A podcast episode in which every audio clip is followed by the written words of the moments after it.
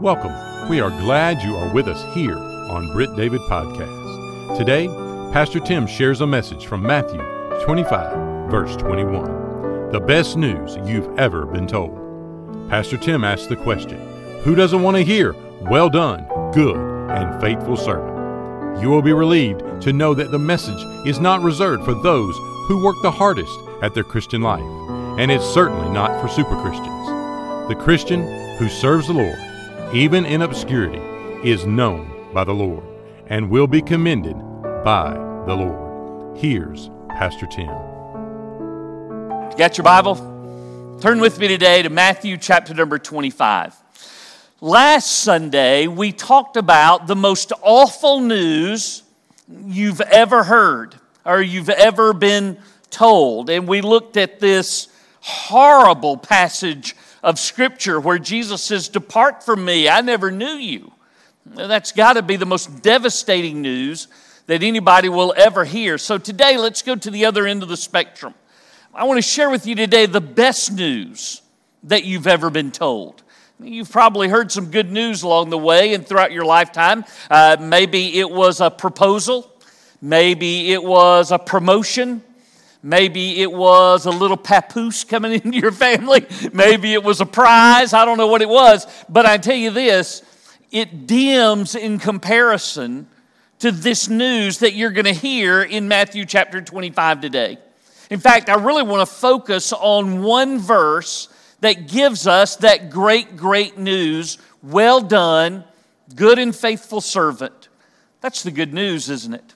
That's news that we want to hear. It's good news that everybody wants to hear.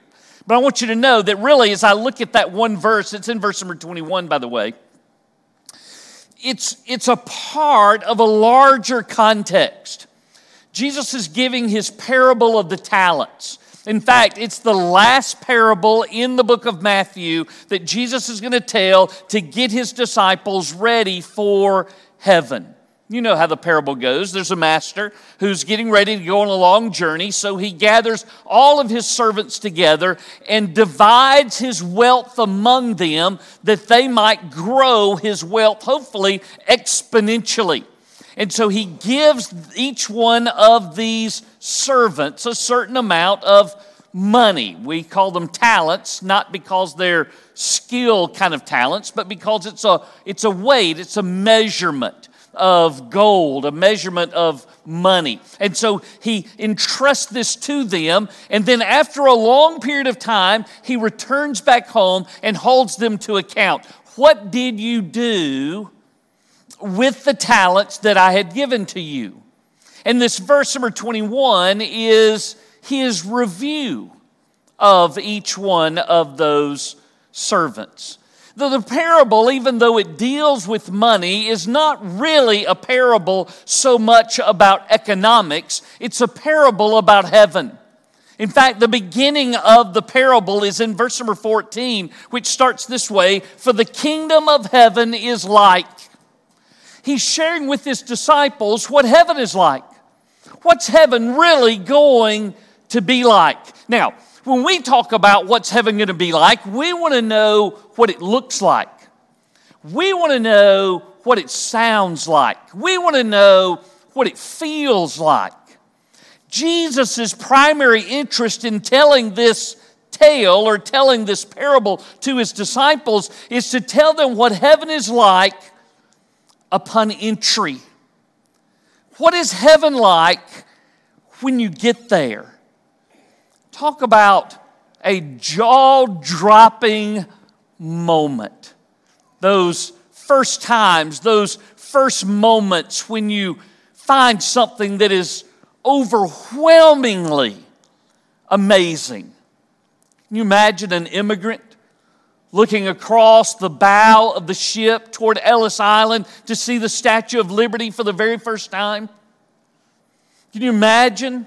Some of you can standing at the fence at 1600 Pennsylvania Avenue, looking across at the White House. It's amazing as you look across the lawn. I remember a few years ago when we were able to go to the Grand Canyon. And, and you, you know, you've seen pictures and you see things on television, but you get there and it's just, it's overwhelming. I mean, as far as you can see from one side to the other, as far as you can see out in front of you, it's just canyon. There's only one word to describe those kinds of first time moments, and it's awesome. And then you think about the first time that you get to step through the gates of heaven and realize probably that you never should have used that word to describe anything else ever before. Because suddenly nothing is awesome except for that.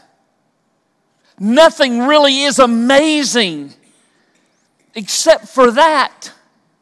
It's not going to be like what you see in cartoons. It's not going to be some unwalled gate that's, that's made out of gold that arises out of some cloud bank. And, and there's St. Peter standing at a desk looking through a book to see, I mean, like you've got reservations as if he's some kind of maitre d'. It's not what it's going to be like at all.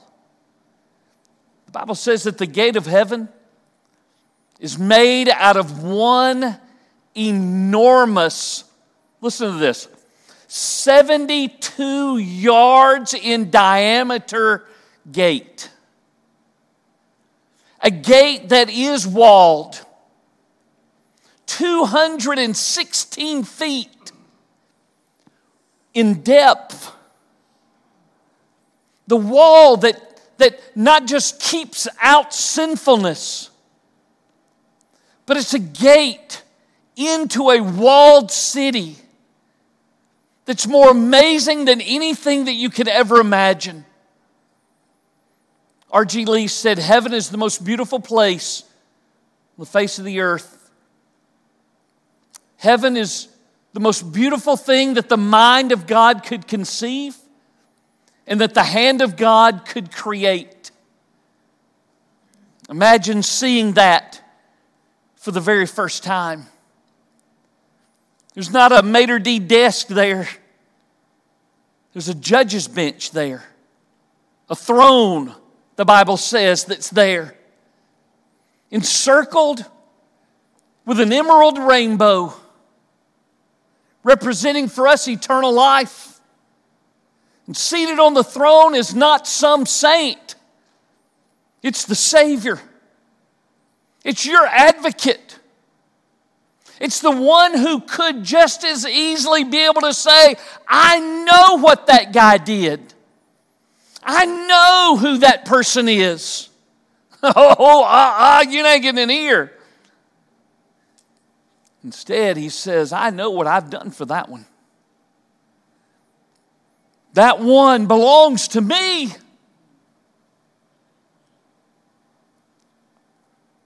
Well done Good and faithful servant. You were faithful over a few things.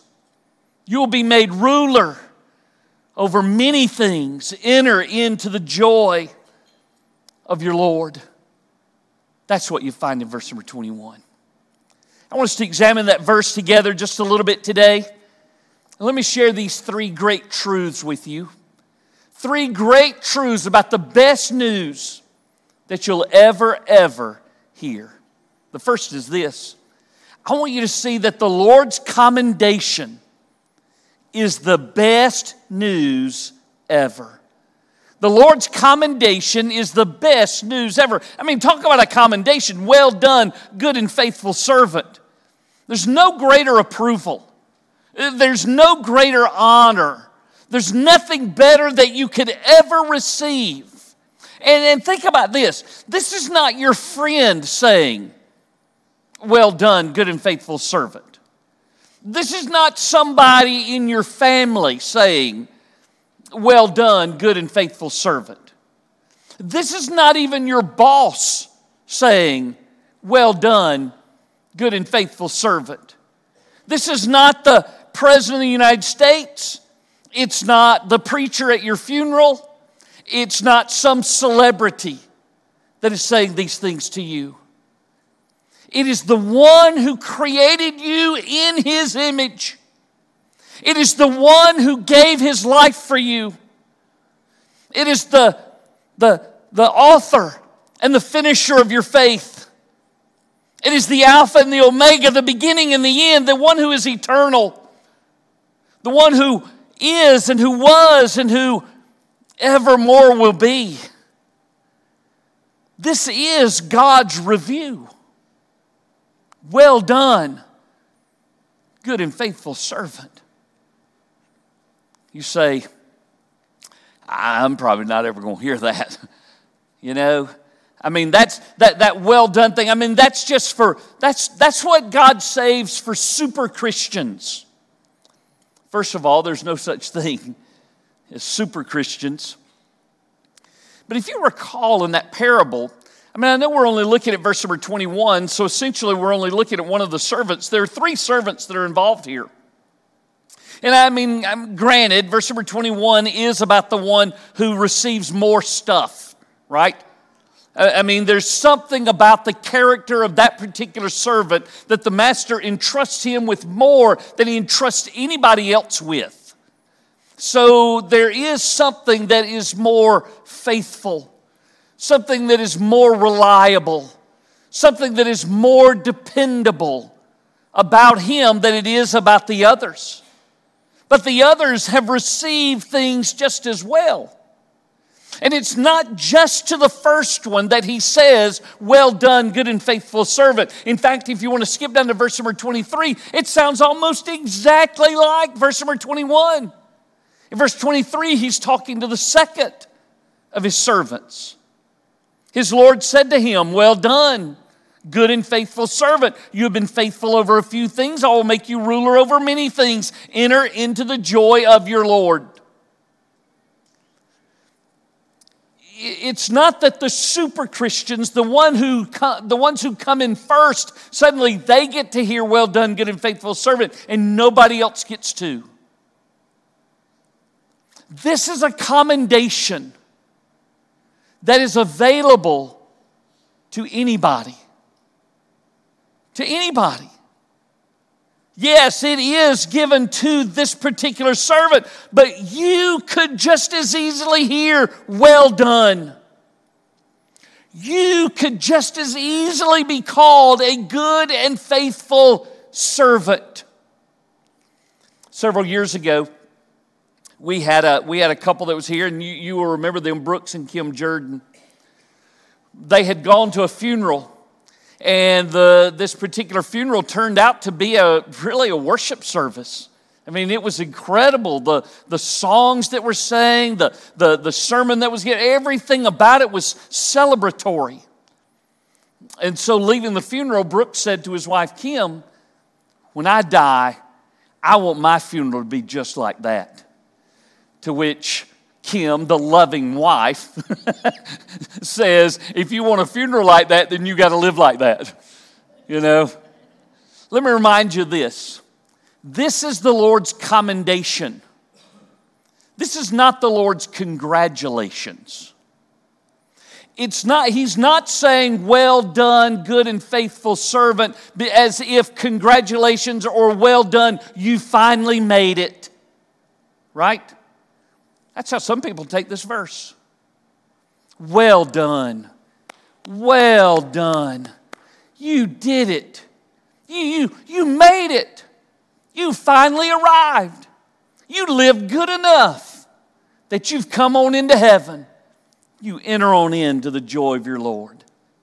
That's not what this is about at all. Listen, the entrance is not up to you, is it? The congratulations don't belong to you. If congratulations are due whatsoever, then they're due to Jesus. He's the one who did the work, He's the one who purchased your ticket.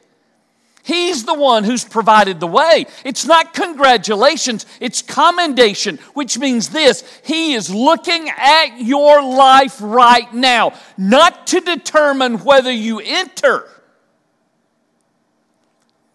but whether you've been good and faithful. Every person in this room has the same amount of time every day. Every person in this room has opportunity. Every person in this room has the potential for the advantage of the presence of the Holy Spirit in your life to give you power to do exactly what God has called upon you to do. What do you do with it? What are you doing with your life? What are you doing with those things that God has entrusted to you? Maybe it is money, just like in this parable. Maybe it's talents, the way that we think about the word talents. What are you doing in this life that is preparing you for the next? Listen, it is true. Jesus said, I am going to prepare a place for you. But right now, He is preparing you for that place. When's the last time that you shared your testimony with somebody who needed to hear it? When's the last time that you told somebody how they could be saved? When's the last time that you gave a cup of cold water to somebody in need? When's the last time? Just, just fill in the blank. I don't even know. Just fill in the blank.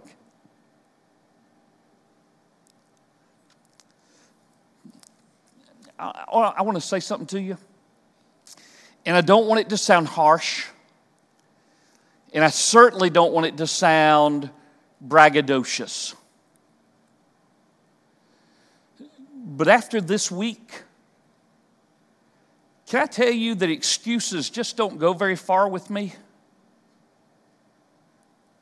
They just don't. I, I get, I get tired of hearing about how much I can't. You can do far more than you think you can do. But you'll never do more than you want to do. You want to live a life that gets commended, well done, good and faithful servant? Then do it. You can do that. That's part, that's part of this passage. I mean, the Lord's commendation is the best news ever. Everybody wants to hear, well done, good and faithful servant. Let's live it. Join us tomorrow as Pastor Tim shares the conclusion to the message, the best news you've ever been told, from Matthew chapter 25, verse 21. Pastor Tim would love to connect and share with you about a personal relationship with Jesus Christ and how you can know that you know that Jesus is your Savior and Lord. That address is church office at brittdavid.org. We are located at 2801 West Britt David Road, Columbus, Georgia 31909. Thanks again for joining us here on Britt David Podcast.